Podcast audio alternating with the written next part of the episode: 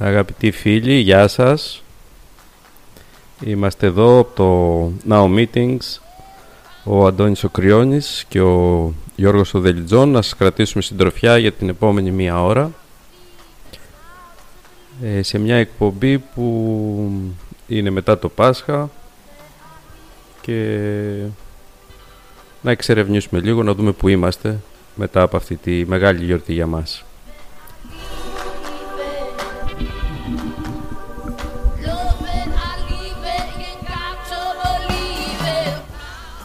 Καλησπέρα και από μένα. Ε, εγώ είμαι ο Δελιτζόν στο Now Meetings. Είμαστε σε αυτή την εκπομπή που είναι ε, αφοσιωμένη στο Now, στο πολύ ειδικό και στο ευρύτερο Now. Ε, και φιλοδοξεί αυτή η εκπομπή κάθε φορά να με βάση αυτό το τώρα να μπορεί να βγάλει απαντήσεις ή να δώσει προβληματισμούς σε εσάς, σε εμάς, σε όλους. Ε, ξεκινήσαμε το κομμάτι του Ασάσα Βιντάν που νομίζω θα έχει συναυλή την επόμενη εβδομάδα αν, είμαι σίγου- αν, δεν είμαι- αν δεν εξαπατούμε αλλά θα σας το πω αυτό στη συνέχεια. Ε, με το κομμάτι Love It or Leave It δηλαδή αγάπησέ το ή άστο Of the words that you και εδώ η συζήτηση που ξεκινήσαμε για να κάνουμε απόψε ε, είναι η εξής. Ε, μέσα σε ένα πλαίσιο οικογενειακό όπου το συναντήσαμε όλες αυτές τις ε, ημέρες του Πάσχα. Είναι μια αρκετά οικογενειακή γιορτή θα έλεγα. Ε, όπου πηγαίνουμε εκεί, ξανασυναντάμε τους ανθρώπους μας, συνήθως λέμε τις ίδιες συζητήσεις, ε, κάποιες αλλαγές έχουν γίνει μπορεί στο ύψος, στο βάρος, στο χρώμα μαλλιών, κλπ. Στην εξωτερική εμφάνιση σίγουρα. Ε, κάποιοι ζήσαν κάποιες εμπειρίες, εύκολες, δύσκολες. Πόσο δε τώρα και με τους κορονοϊούς και με όλα αυτά έχουν από, να συζητήσουμε διάφορα πράγματα, γιατί προφανώς είχαμε απομακρυνθεί και λίγο οι άνθρωποι. Παρ' όλα αυτά, εντοπίζουμε εννοείται την οικογένεια σε μια σταθερή βάση. Αυτό τελικά είναι κάτι καλό για κάποιον να εξελίσσεται. Είναι η βάση του ώστε να πατάει και να προχωράει, να νιώθει ασφάλεια. Είναι κάτι που τον κρατάει πίσω δεσμευμένο, ας πούμε, με αλυσίδες και δεν τον αφήνει. Κα- Αυτό θέλουμε να πραγματευτούμε τον Αντώνη. Αντώνη, αν θες να προσθέσεις εσύ κάτι, να ξεκινήσουμε αυτή την ανάλυση. Ναι και, ε, και εγώ θέλω να προσθέσω κάτι σε αυτά που λες Γιώργο ε, με αφορμή αυτή τη γιορτή και το πως ε, οι άνθρωποι ήρθαν ερχόμαστε πίσω ε, προκαλεί εντύπωση ξέρεις που πολλές φορές είτε είναι Χριστούγεννα είτε είναι Πάσχα είτε είναι και βρισκόμαστε με αγαπημένους πολλές φορές γυρνάει κάποιος και είναι μ, απογοητευμένος ή δεν είναι τόσο καλά, ξέρεις, ή έχει πάει με κάποιες προσδοκίες και γυρνάει κάπως διαφορετικά ε, στη σχέση με την οικογένεια ή με τους ο, αγαπημένους ανθρώπους. Ε, αυτό να πραγματευτούμε λίγο και να δούμε λίγο τις προεκτάσεις που μπορεί να έχει αυτό στη, στη ψυχολογική μας έτσι μ, λειτουργικότητα ε, μέσα στη ζωή.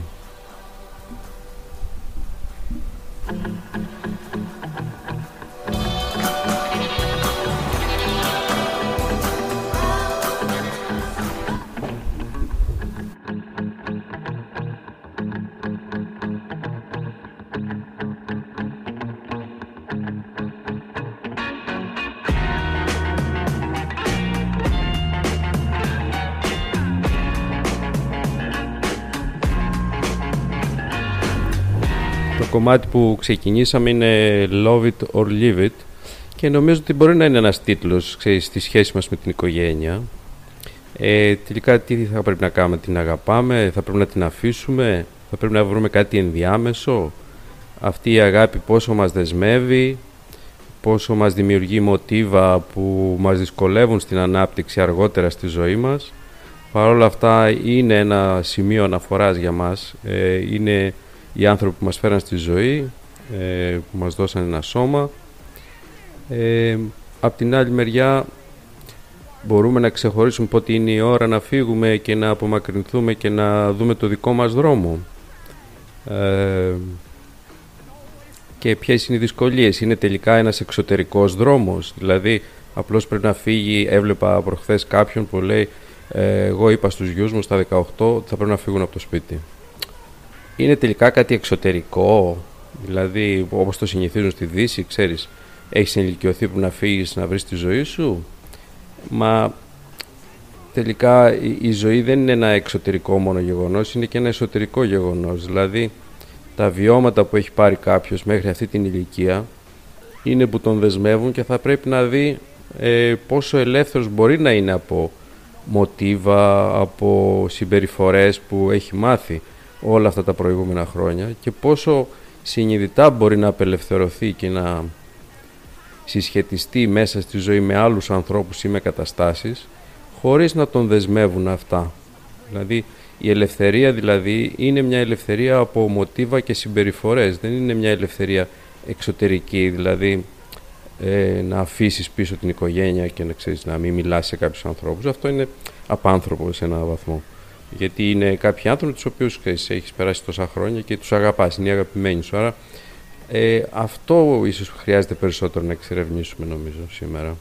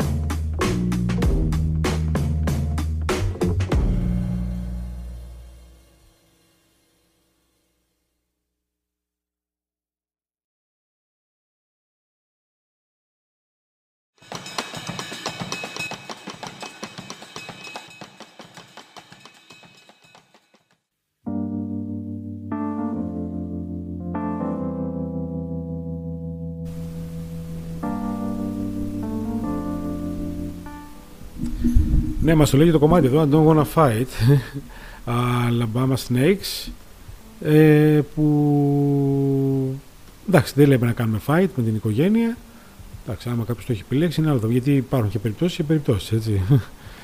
Ε, εάν αντιμετωπίσουμε την κατάσταση αυτή ανατομικά, δηλαδή τι κάνω εγώ σαν άτομος σκέτος, ε, νομίζω ε, έχει μια συγκεκριμένη, πολύ συγκεκριμένη προσέγγιση. Δηλαδή, ναι, θα πρέπει να αποδεσμευτείς από όλο αυτό το κομμάτι, ε, είτε με fight είτε χωρίς fight ή κάπως έτσι, για να μπορέσεις να προχωρήσεις έτσι.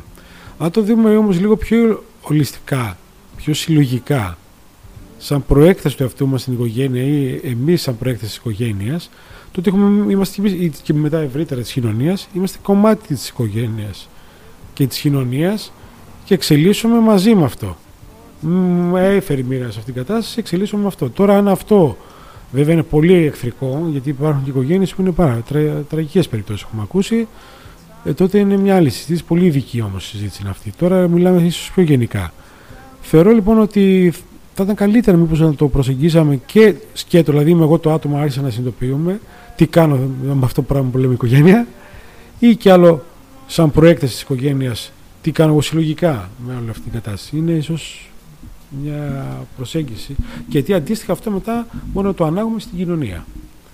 Ε, το αν είμαι εγώ το άτομο και κινούμε τι, τι κάνω μόνος μου στην κοινωνία, συλλογικά τι γίνεται. Αυτό.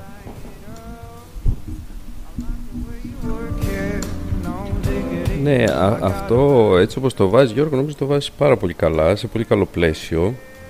Ε, Ε, καταρχάς όταν λέω εγώ ότι είμαι ένα άτομο ε, ε, υποτίθεται ότι δεν έχω καμία σχέση με τους γονείς, δηλαδή με τη μητέρα μου και τον πατέρα μου. Ε, όταν εγώ λέω ότι είμαι ένα μέλος αυτής της οικογένειας, μιας ομάδας, τότε σημαίνει ότι ανήκω σε ένα σύστημα τέλος πάντων, έτσι, διαγενεολογικό κτλ. κτλ. Εντάξει, αυτό που είναι προφανές και ψυχολογικά και ενεργειακά γενικότερα είναι ότι και που είναι μια μεγάλη δυσκολία καταρχάς να φύγει κάποιος από την έννοια της ατομικότητας και να πάει στην έννοια της συλλογικότητας είναι να αποδεχτεί ότι ο ίδιος είναι σε ένα μεγάλο βαθμό ο πατέρας και η μητέρα του. Δηλαδή αυτό που έχει μέσα του, τους γονείς δηλαδή τους έχει ενδοβάλει, οι γονείς είναι μέσα του. Ο ίδιος είναι οι γονείς του. Αυτό σαν αντίληψη από μόνο του δηλαδή φέρνει μια σύγκρουση σε, αυτό το, το, σε αυτή την έννοια που έβαλες ότι θα πρέπει κάποιος να μετακινηθεί από μια ατομική κατάσταση συνείδησης σε μια συλλογική, δηλαδή να χάσει κάπως τον εαυτό του, να χάσει την ατομικότητά του, ας το πούμε έτσι, σε κάτι πιο ευρύτερο, δηλαδή ότι, ναι, ότι ο ίδιος δεν είναι μια ατομικότητα, ξέρεις, έχει πέσει από τον ουρανό κάπου, ναι, ότι ο ίδιος είναι η μητέρα και ο πατέρας του. Τους έχει μέσα του, δηλαδή είναι, και αν κοιτάξει πίσω διαγενεολογικά, οι γονείς, ξέρεις, είναι από τους παππούδες, οι παππούδες από τους προπαππούδες, άρα υπάρχει μια ροή διαγενεολογική που έρχεται σε, σε όλο αυτό.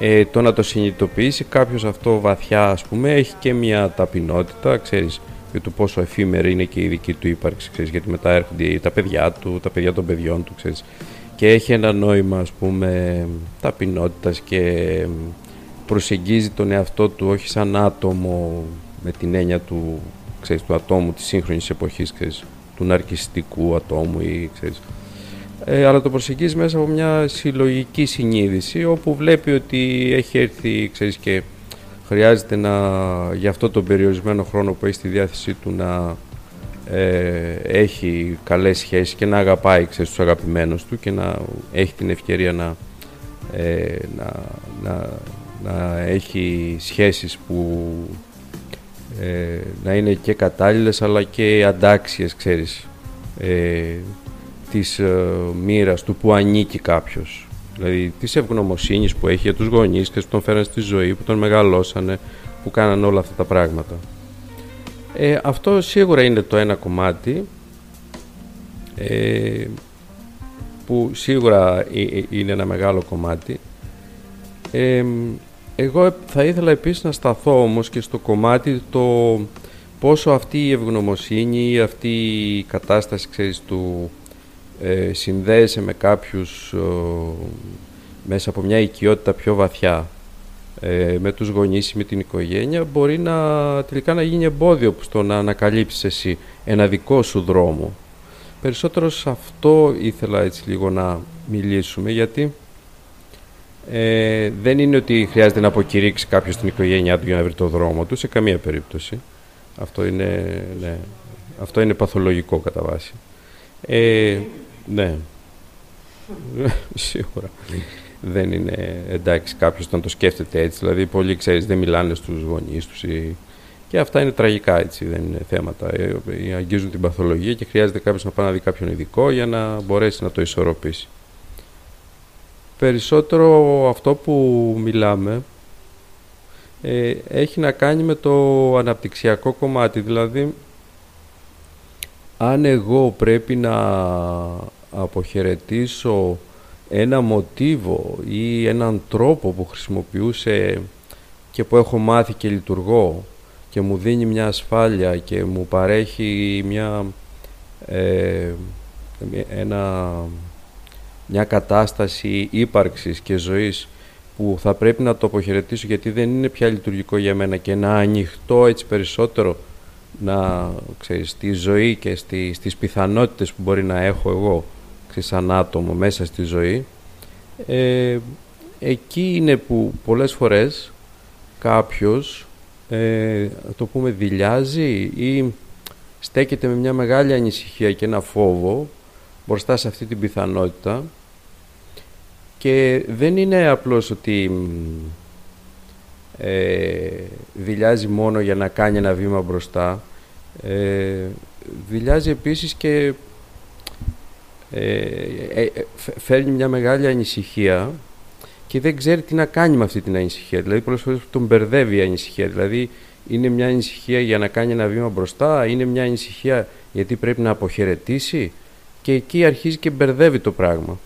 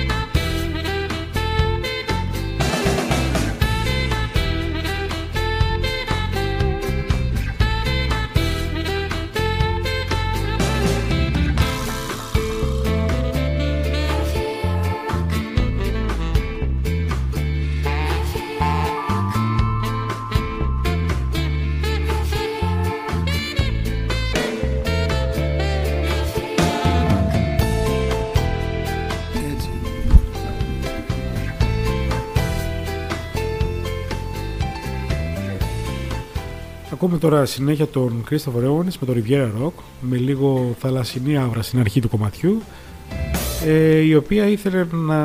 εντάξει ταιριάζει και με τη μέρα όπως βλέπεις σήμερα είναι αρκετά καλοκαιρινή μέρα. Ανοιξιάθηκε εντάξει προς καλοκαιρινή.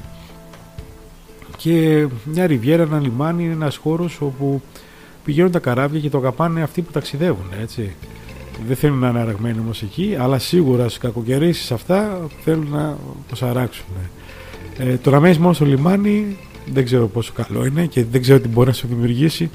Να έχει την τάση να φύγεις, να σου δίνει δυνατότητα να μην φεύγεις ή ξέρεις, δεν είναι ένας χώρος γενικά που μπορείς να εξελιχθείς, αλλά σίγουρα είναι ένα σημείο που μπορεί να ξεκινήσεις. Ε, και εγώ θα να σου ρωτήσω σε ένα λιμάνι που είναι η οικογένεια.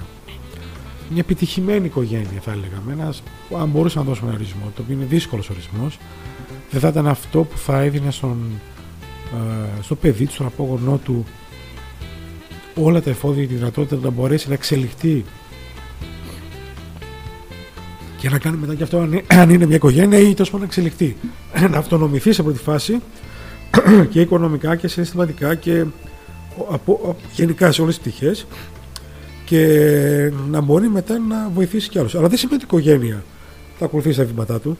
Όπως λέμε το παράδειγμα πριν, ο Τέσλα, ο Νταλή, ο Αϊνστάιν, μεγάλες προσωπικότητες ξέρω και όλα αυτά. Δεν σημαίνει ότι και η οικογένειά σου γίνανε και αυτοί αντίστοιχα φυσικοί, μαθηματικοί, ο Πικάσο για να φοβερή ζωγράφη. Εξελίχθηκαν όμως. Δεν ξέρω από την οικογένεια. Καμιά φορά λειτουργεί και λίγο αντίστροφα. Δηλαδή, μπορεί μια οικογένεια να, με πολύ αρνητική επίδραση να δράσει δραστικά και να εκφραστεί ο άλλος σε μια δημιουργική κατάσταση.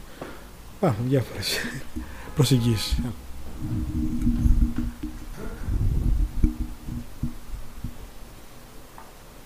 Εγώ το λιμάνι πάντα φυσικά το...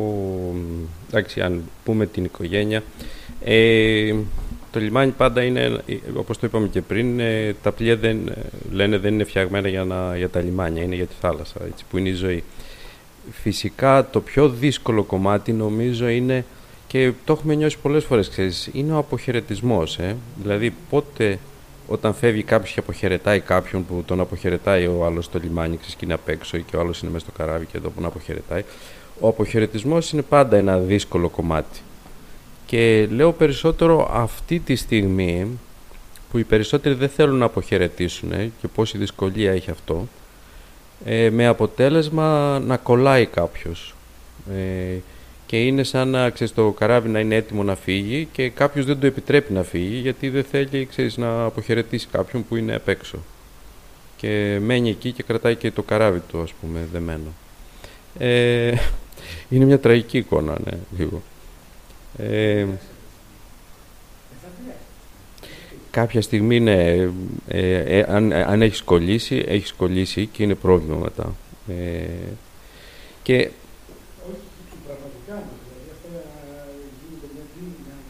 Ε, και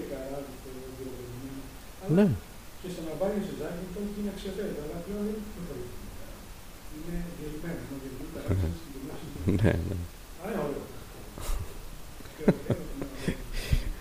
Ναι, το ερείπιο, ναι. Εντάξει. Ε, το ωραίο ε, να, το, να το βάλουμε λίγο σε ένα Νομίζω το πλαίσιο είναι αυτό που λέει όταν λέμε οικογένεια εννοούμε το πλαίσιο της οικογένειας. Όταν λέμε ε, μπορεί να, να, να φτιάξεις ξέρεις, και με κάποιους άλλους ανθρώπους ένα σύνολο το οποίο μπορεί να το ονομάσεις ας πούμε οικογένεια αλλά να είναι ένα σύνολο που να είναι πραγματικά λειτουργικό και να έχει μια ένα διαφορετικό τρόπο σχετίζεστε. Τώρα το πρόβλημα είναι ε, όταν χρειάζεται να αποχαιρετήσει κάποιος αυτό το μοτίβο ή και κολλάει σε αυτό, κολλάει συνήθως γιατί ο αποχαιρετισμός συνδέεται με τη θλίψη και η θλίψη είναι πάντα ένα δυσάρεστο συνέστημα, κανείς δεν θέλει να μπει σε αυτό ε, και προκαλεί και μεγάλη ανησυχία, δηλαδή το, όταν κολλάει κάποιος συνήθως κολλάει στη θλίψη. Ε,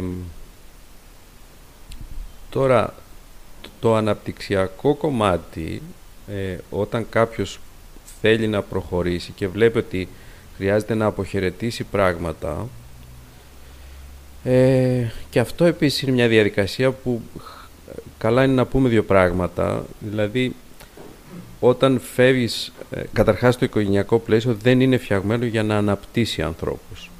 Δηλαδή είναι μόνο για να τους μεγαλώνει, για να τους φτάνει σε κάποια ηλικία και μετά τους αφήνει. Άλλα πλαίσια είναι αυτά που αναπτύσσεται ένας άνθρωπος. Ε, σου, σου, δίνει, σου δίνει το, ας πούμε, αυτό που είπες πριν. Καλά, αν κάποιος έχει ένα πολύ καλό οικογενειακό πλαίσιο, του έχει δώσει όλα τα εφόδια, δεν γίνεται τίποτα. Ε, δεν μπορείς να μεταβιβάσεις ε, εμπειρίες ζωής από έναν άνθρωπο σε έναν άλλον. Δεν μπορείς να το μεταβιβάσεις, δηλαδή ο καθένας θα πρέπει να κάνει τη δουλειά για τον εαυτό του. Αυτό είναι σίγουρο. Να ρωτήσω θέλω κάτι.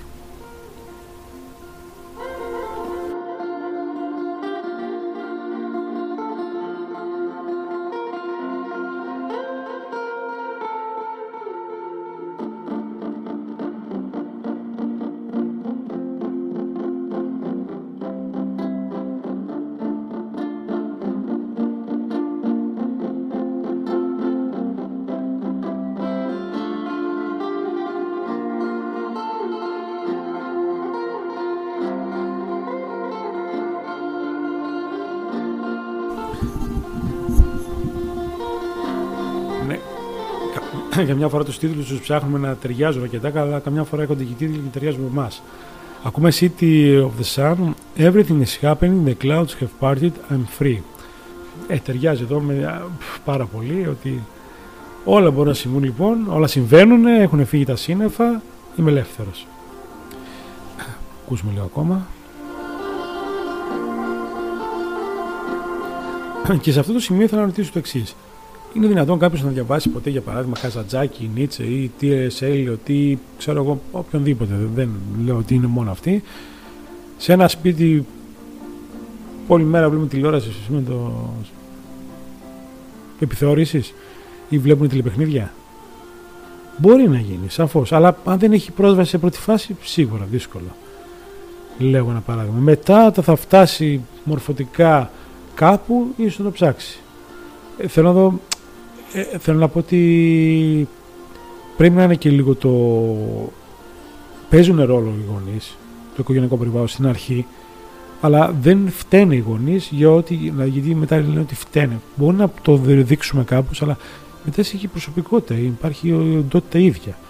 Σίγουρα μπορεί να μην γνώρισα εγώ τον Έλιο, τη λέγω τώρα παράδειγμα, την ποιησή του ούτε όταν ήμουν αλήκη, ούτε όταν ήμουν πανεπιστήμιο. Έτυχε να τον γνωρίσω μετά τα 30 μου που έτυχε να κάνω μια. Ε, να έχω μια φίλη που διάβαζε και μου έδωσε κάποια βιβλία κλπ. Ήμουνα κι εγώ ανοιχτός όμως να το κάνω. Έτσι. Μπορεί να το μου έπαιρνα το βιβλίο αυτό στα 17 μου να το, για, να, για να μην μπορούσα να το διαβάσω καν. Λέω εγώ τώρα.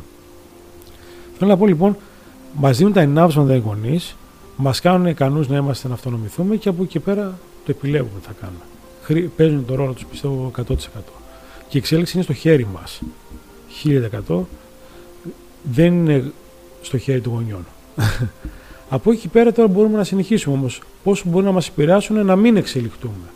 Αυτό που λες μπορεί να μας επηρεάσει. Δηλαδή, αν εγώ τελικά είμαι μια αντιπροσωπικότητα, μπορεί να συμβεί κάτι που να μας κρατήσει πίσω τελικά.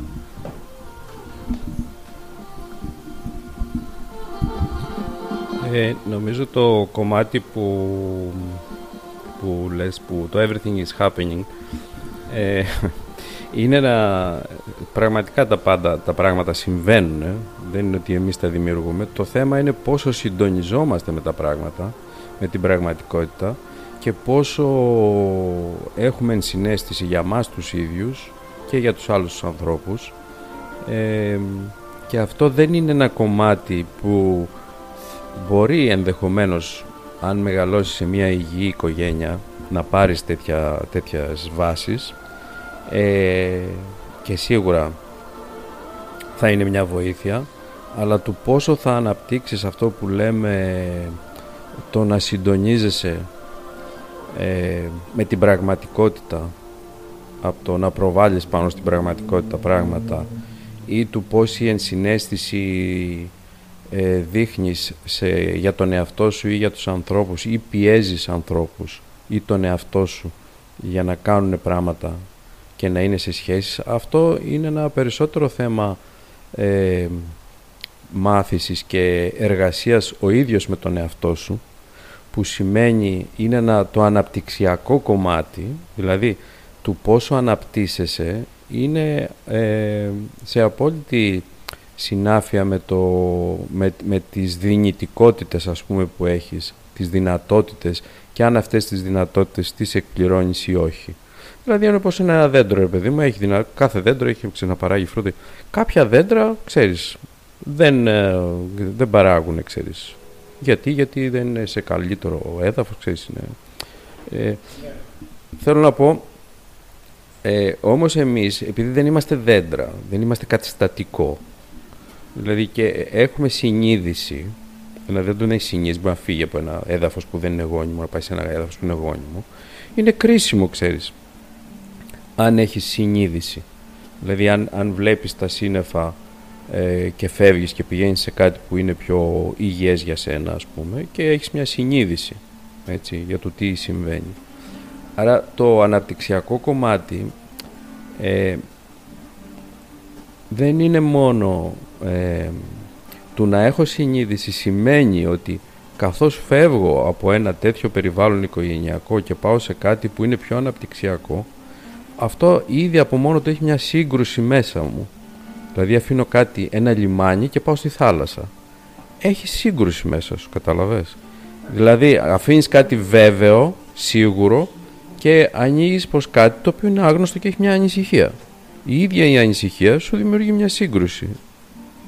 Άρα θα πρέπει να εμπεριέχεις αυτή τη σύγκρουση για να πας προς κάτι αναπτυξιακό.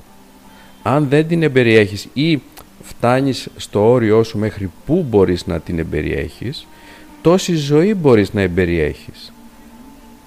Άρα δηλαδή η ζωή είναι, ένα, ε, είναι το ανάλογο του πόση ανησυχία μπορείς να εμπεριέχεις, του πόση σύγκρουση, του πόσο μακριά μπορείς να φτάσεις από εκεί που η μητέρα και ο πατέρας σε, σε φέρανε, πόσο μπορείς πιο μακριά, συνεχίζοντας τη δική τους διαδρομή να πας.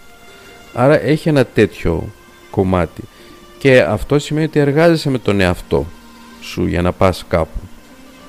Δεν είναι απαραίτητο φυσικά να πας και εκεί που είσαι να μείνεις είναι εντάξει, δεν είναι, δεν είναι θέμα αυτό. Ε, δεν, δεν είναι ότι το ένα είναι κάτι διαφορετικό από το άλλο. Απλώς του πόσο, πόσο αναπτύσσεται κάποιος, του πόσο μακριά πάει, σίγουρα μετράει, ξέρεις, ε, σε ένα βάθος χρόνου. Ξέρεις, όταν κοιτάει κάποιος πίσω, τι είναι αυτό που βλέπει, βλέπει το πόσο μακριά έχει πάει, το πόσο έχει προχωρήσει. Όχι ότι είναι κάτι ανώτερο ή κατώτερο, δεν, δεν είναι με τέτοια μέτρα ας πούμε.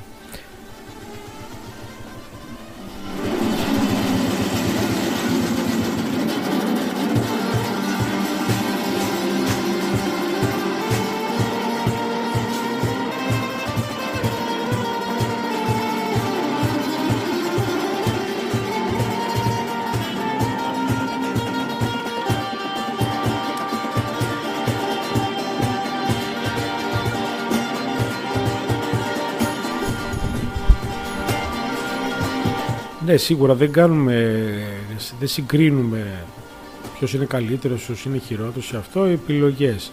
Παρ' όλα αυτά, εντάξει, όταν μιλάμε με βάση την εξέλιξη, εντάξει, άμα δεν εξελίσσεται κάποιος, δεν θα πάνε κάτι ανώτερο, κατώτερο ή καλύτερο ή χειρότερο, αλλά σε σχέση με αυτή τη συζήτηση, ε, μπορούμε να πούμε ότι δεν εξελίσσεται. Με μεγάλη, ε, μεγάλο θάρρος, δεν είναι και κάτι κακό αυτό, σιγά. Μιλάμε λοιπόν για την εξέλιξη του ανθρώπου και πώς θα εξελιχθεί και σε σχέση με τους ε, γονείς που νομίζω δεν μένεις μονάχα στην έννοια της αυτονομ, αυτονομίας που σαφώς και η αυτονομία είναι μεγάλη εξέλιξη. Παρ' όλα αυτά όμως ας το δώσουμε λίγο ένα ορισμό. Τι εννοούμε λοιπόν εξελιχτώ σε σχέση με, τα, με την οικογένεια και με όλα αυτά; Να αυτονομηθώ οικονομικά; Έχω δει ανθρώπους να αυτονομούνται οικονομικά και να μην υπάρχει ιδιαίτερη εξέλιξη ε, σαν ιδέες, σαν σκέψεις σίγουρα η επιρροή θα υπάρχει μέσα μας σε αυτό το κομμάτι. Ή κάποια στάνταρ που θέλουμε θα κάνουμε, θα κάνουμε προβολές. Ε, να κάνουμε πλακιμίες μετά με μια οικογένεια. Και αυτό είναι εξέλιξη. Οπότε θα πρέπει κάποιος να γνωρίσουμε την έννοια ίσως να αποσαφηνίσουμε μάλλον τη λέξη εξέλιξη από τη στιγμή κάποιος που είναι σε ένα οικογενειακό περιβάλλον και συνεχίζει μετά τα 17-18 ενηλικιώνεται και ούτω καθεξής. Ε, υπάρχει κιόλας ε, ηλικιακό break-even point; Δηλαδή μέχρι τα 17 δεν μπορείς να εξελιχθείς σε μια οικογένεια αλλά εξελίσσεσαι μετά από αυτήν την ηλικία; Μετά εντάξει όταν είναι μεγαλός παραπάνω δεν χρειάζεται να το συζητάμε αυτό. Δηλαδή κάποιος άνθρωπος δεν μπορεί να κάνει τίποτα άλλο από τις οικογένειες μέχρι τα 15 φρύμπη αν θες μπορούμε να δώσουμε και αυτές οι δύο απαντήσεις.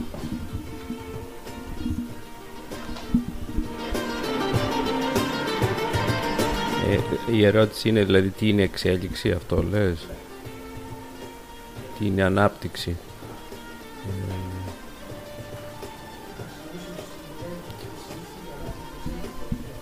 Ε, ναι ναι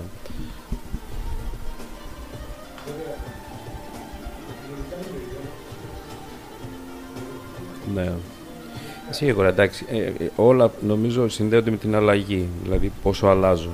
Δηλαδή τι, αν αλλάζει κάτι και αν αλλάζει σε, ε, σε σχέση με την πραγματικότητα ή δεν αλλάζει γενικώς κάτι ή αλλάζει αλλά δεν έχει και επαφή με την πραγματικότητα αυτό που αλλάζει.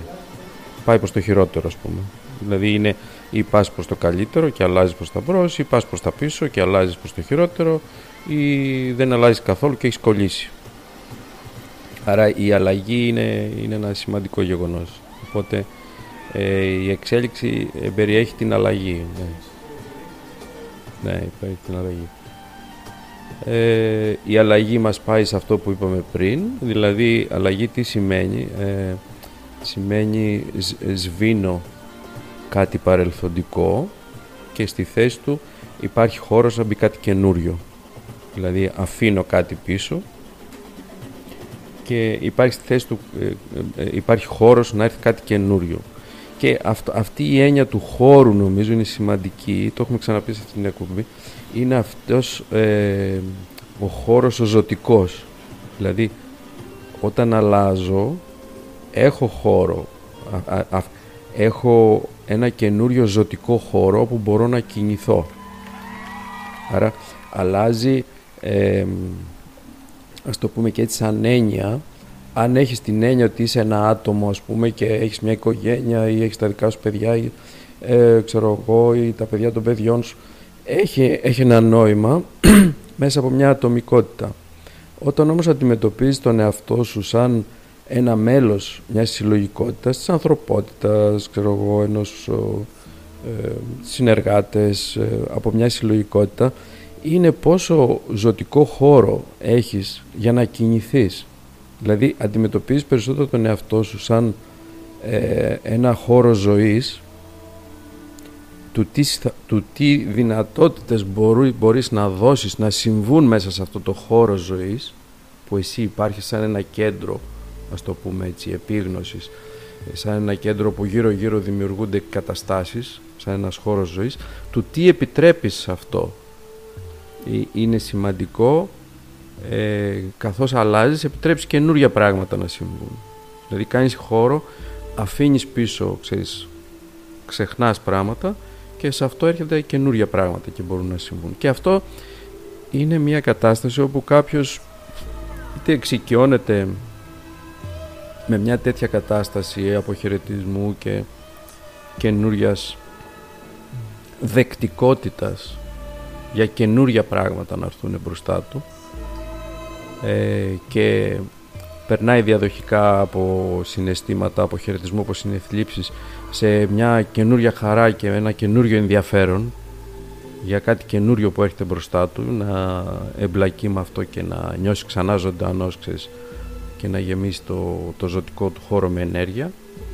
Ε, νομίζω αυτή είναι μια διαδικασία αλλαγής όπου σε πάει σταδιακά σε αυτό που λέμε μεταμόρφωση που είναι μια άλλη διαδικασία. Δηλαδή όταν έχεις κάνει ένα μεγάλο αριθμό αλλαγών κάπου έρχεται μια στιγμή όπου τελικά βλέπεις το εαυτό σου έχει από αυτό που ήταν ξέρω εγώ 20 χρόνια πριν δεν έχει μείνει σχεδόν τίποτα μερικές φορές έτσι, όταν ακολουθείς αυτή τη ροή των αλλαγών είσαι εσύ έχει μείνει αυτό το, το βασικό ξέρεις εσύ είσαι δεν είναι κάποιος άλλος αλλά σαν προσωπικότητα σαν ε, μοτίβο επικοινωνίας σαν ε, συμπεριφορές έχουν αλλάξει όλα. Και αυτό είναι το θαυμάσιο γιατί όλο αυτό μπορεί να το κάνει κάποιος συνειδητά. Είναι αυτή η ορίμανση που λέμε καθώς προχωράει κάποιος στη ζωή του πόσο συνειδητά αλλάζει και οριμάζει και επιτρέπει ε, στον εαυτό του να έχει τέτοιες, τέτοιους χώρους και ευκαιρίες για να μπορέσει να, να αλλάξει. Αυτό νομίζω είναι το σημαντικό.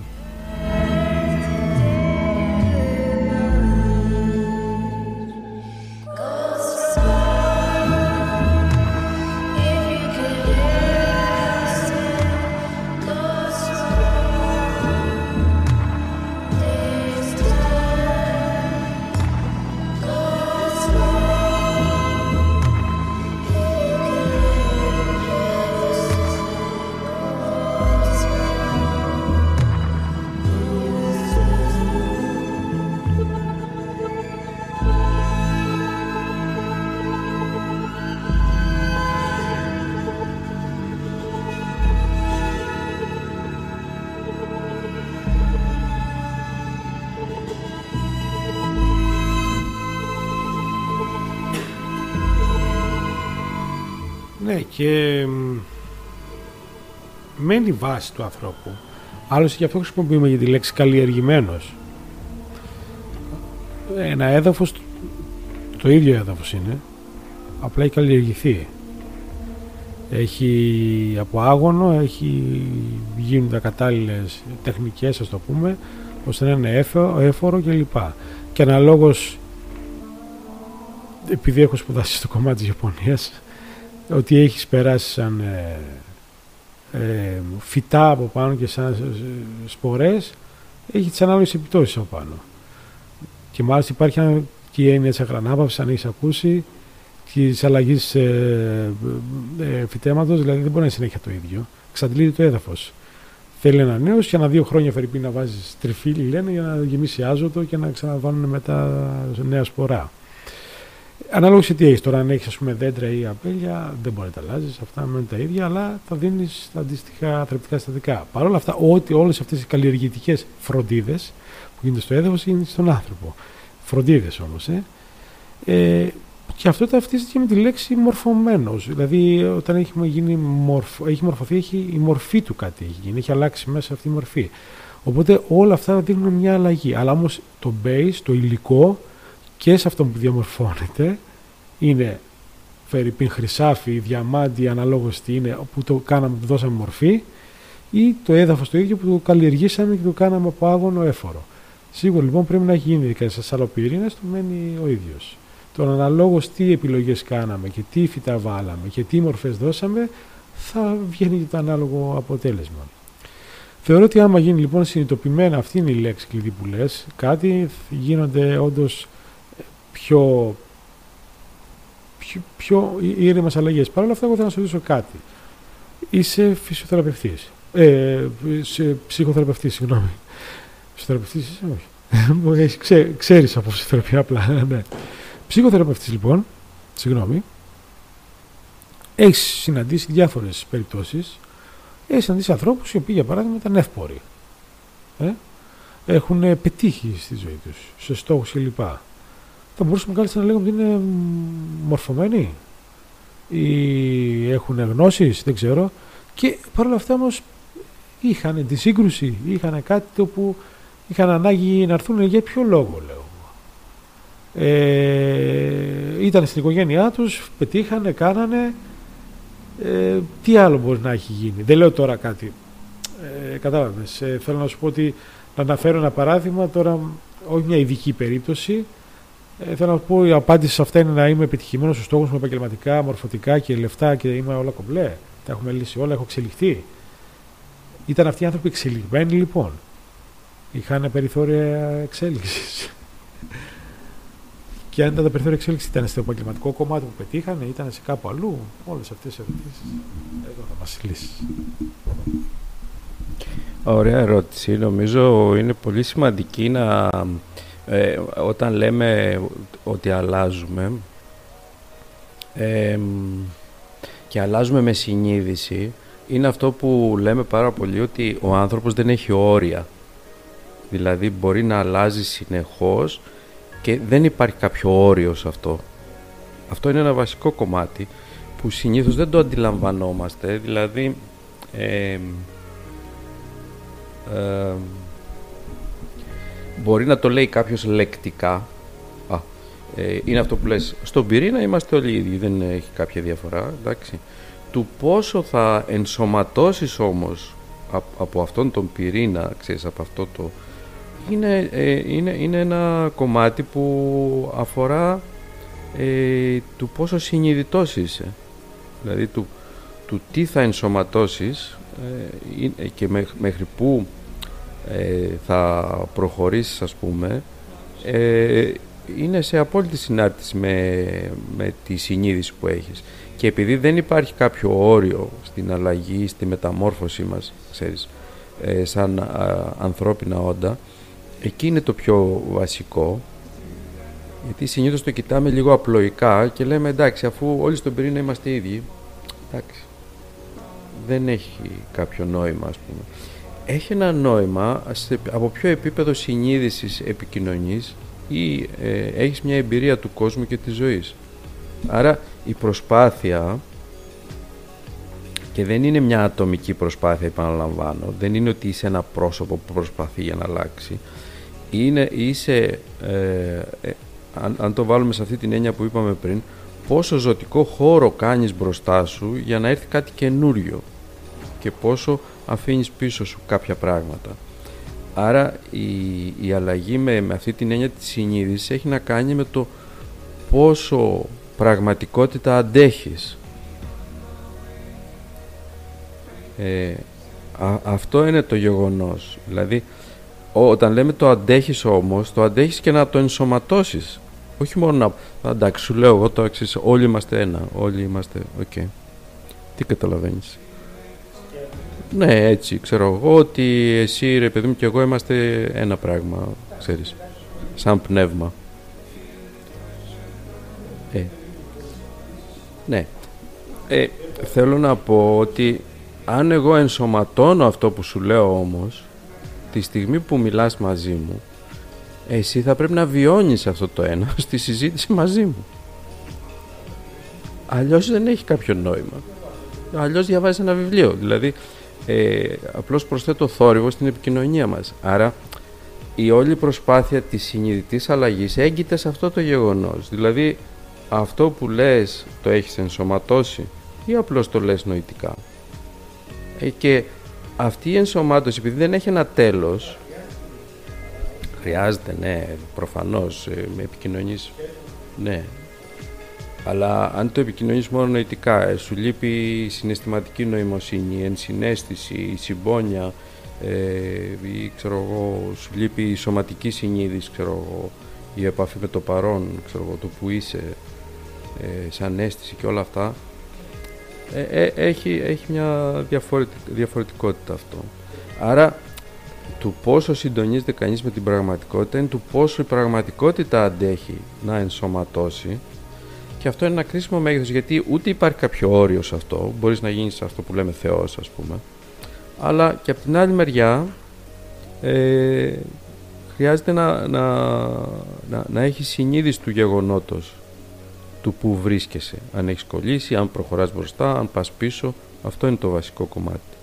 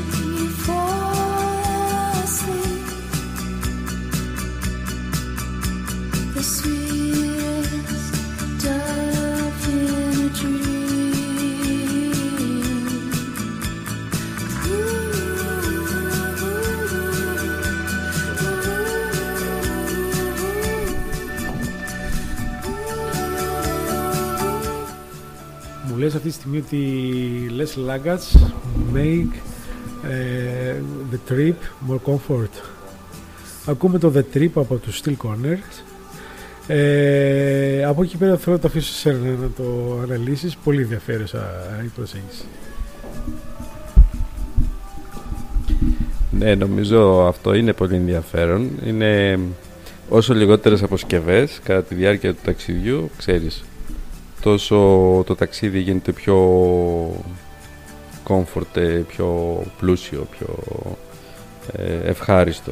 Και νομίζω σε αυτό μπορούμε να συνδέσουμε ε, και την έννοια του αυθόρμητου, του, του πηγαίου, του ε, συναντάς δηλαδή πράγματα και καταστάσεις που δεν πιέζεις τον εαυτό σου για να κάνεις πράγματα δεν πιέζεις τους άλλους για να γίνουν τα πράγματα συναντάς ξέρεις ε, τις, τις καταστάσεις μπροστά σου έρχεσαι σε μια σχέση με αυτές ε, έρχεσαι σε μια σχέση με τις δυσκολίες. Στην αρχή ίσως να φαίνεται ότι αποτυγχάνεις και μετά ξέρεις ε, είναι κάπως πιο χαρούμενο και ευχάριστο το ταξίδι. Και αυτά τώρα είναι περισσότερο αυτά που χρειάζεται να αποχαιρετήσουμε σαν αποσκευές είναι κυρίως ε, νοητικές ερμηνείες, πράγματα που γνωρίζουμε, που υποθέτουμε, ξέρεις ότι πράγματα που προβάλλουμε πάνω στην πραγματικότητα, ε, ρόλους ανασφαλείς που έχουμε μάθει, ε, μοτίβα από σχέσεις είτε με τους άλλους είτε με τον εαυτό μας. Όλα αυτά είναι οι αποσκευές ξέρεις, που κάποιος χρειάζεται σιγά σιγά να αποχαιρετάει αλλά με ένα πιο συνειδητό τρόπο. Ε, νομίζω αυτό είναι το πιο σημαντικό ε, να συναντήσουμε τον αυθόρμητο εαυτό μας ξέρεις, καθώς προχωράμε μπροστά μας και να κάνουμε το ταξίδι μας. Ξέρεις, πώς είναι ένα ταξίδι χαρούμενο ε, γεμάτο ε, εκπλήξεις. Γιατί δεν, δε, πολλές φορές δεν ζούμε για την έκπληξη. Όταν όμως έρχεται μια έκπληξη πόσο χαρούμενος είναι κάποιος. Ε; και η ζωή όταν, όταν ζεις τη ζωή σαν μια έκπληξη ξέρεις πως είναι αυτό Ε, νομίζω ότι η οικογένεια. Ναι, ε, ρω... ναι, ναι. ναι, όσο αφορά την οικογένεια, σχέση με αυτό το ταξίδι, επειδή είχαμε αυτή την αναφορά σήμερα.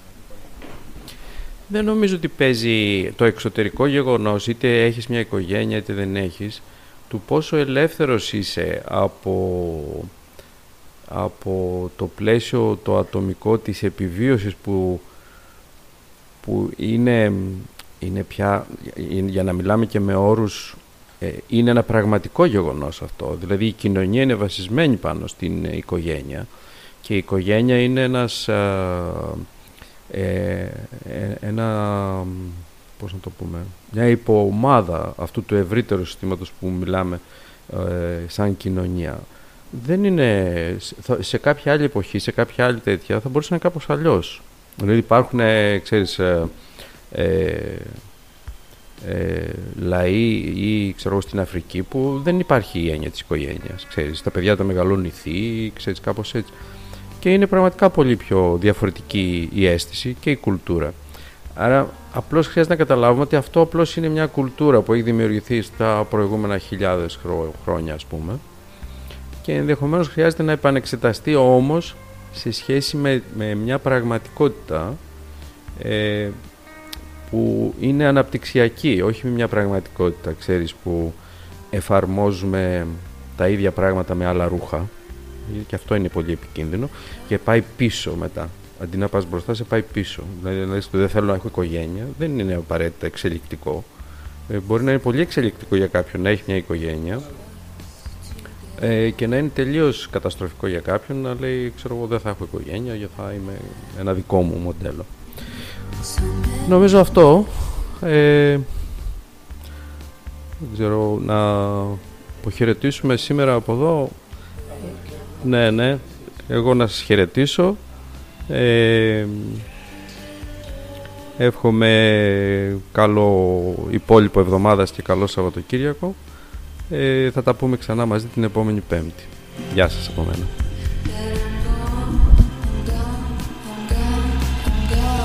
Ναι, για χαρά και από μένα.